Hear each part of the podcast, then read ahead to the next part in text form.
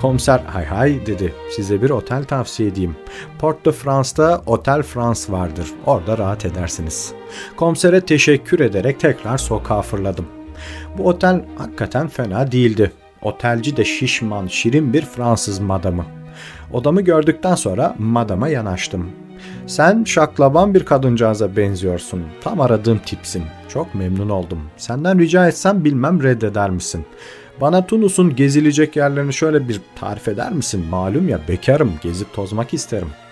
Kadın memnun bir tavırla çıtır pıtır bana Tunus'un belli başlı barlarını, kafe şantanlarını, gazino ve lokantaların nerelerde kadın bulabileceğimi, nerelerde nasıl eğlenebileceğimi hepsini birer birer uzun uzun anlattı. O anlattı, ben dinledim ama aklımda bir şey kaldı mı sanırsınız? Zaten maksadım kendimi hovarda, zevkine düşkün bir adam olarak tanıtmaktı. Caddede bir aşağı bir yukarı dolaşmaya başladım. Deniz kenarındaki kahvede baktım bir sürü yerli oturuyor. Hah işte bunlar bizden dedim ve o tarafa doğru yürüdüm. Kahveye girdim. Şöyle bir bakındım. Uzun püsküllü, şalvarlı, pala bıyıklı, geniş yüzlü, tatlı bakışlı birini gözüme kestirdim. Bu kabadayı tavırlı, iri yarı Tunuslu'ya yaklaştım. Teklifsizce yanına oturdum. Selamın aleyküm. Ve aleyküm selam. Ehlen ve sehlen.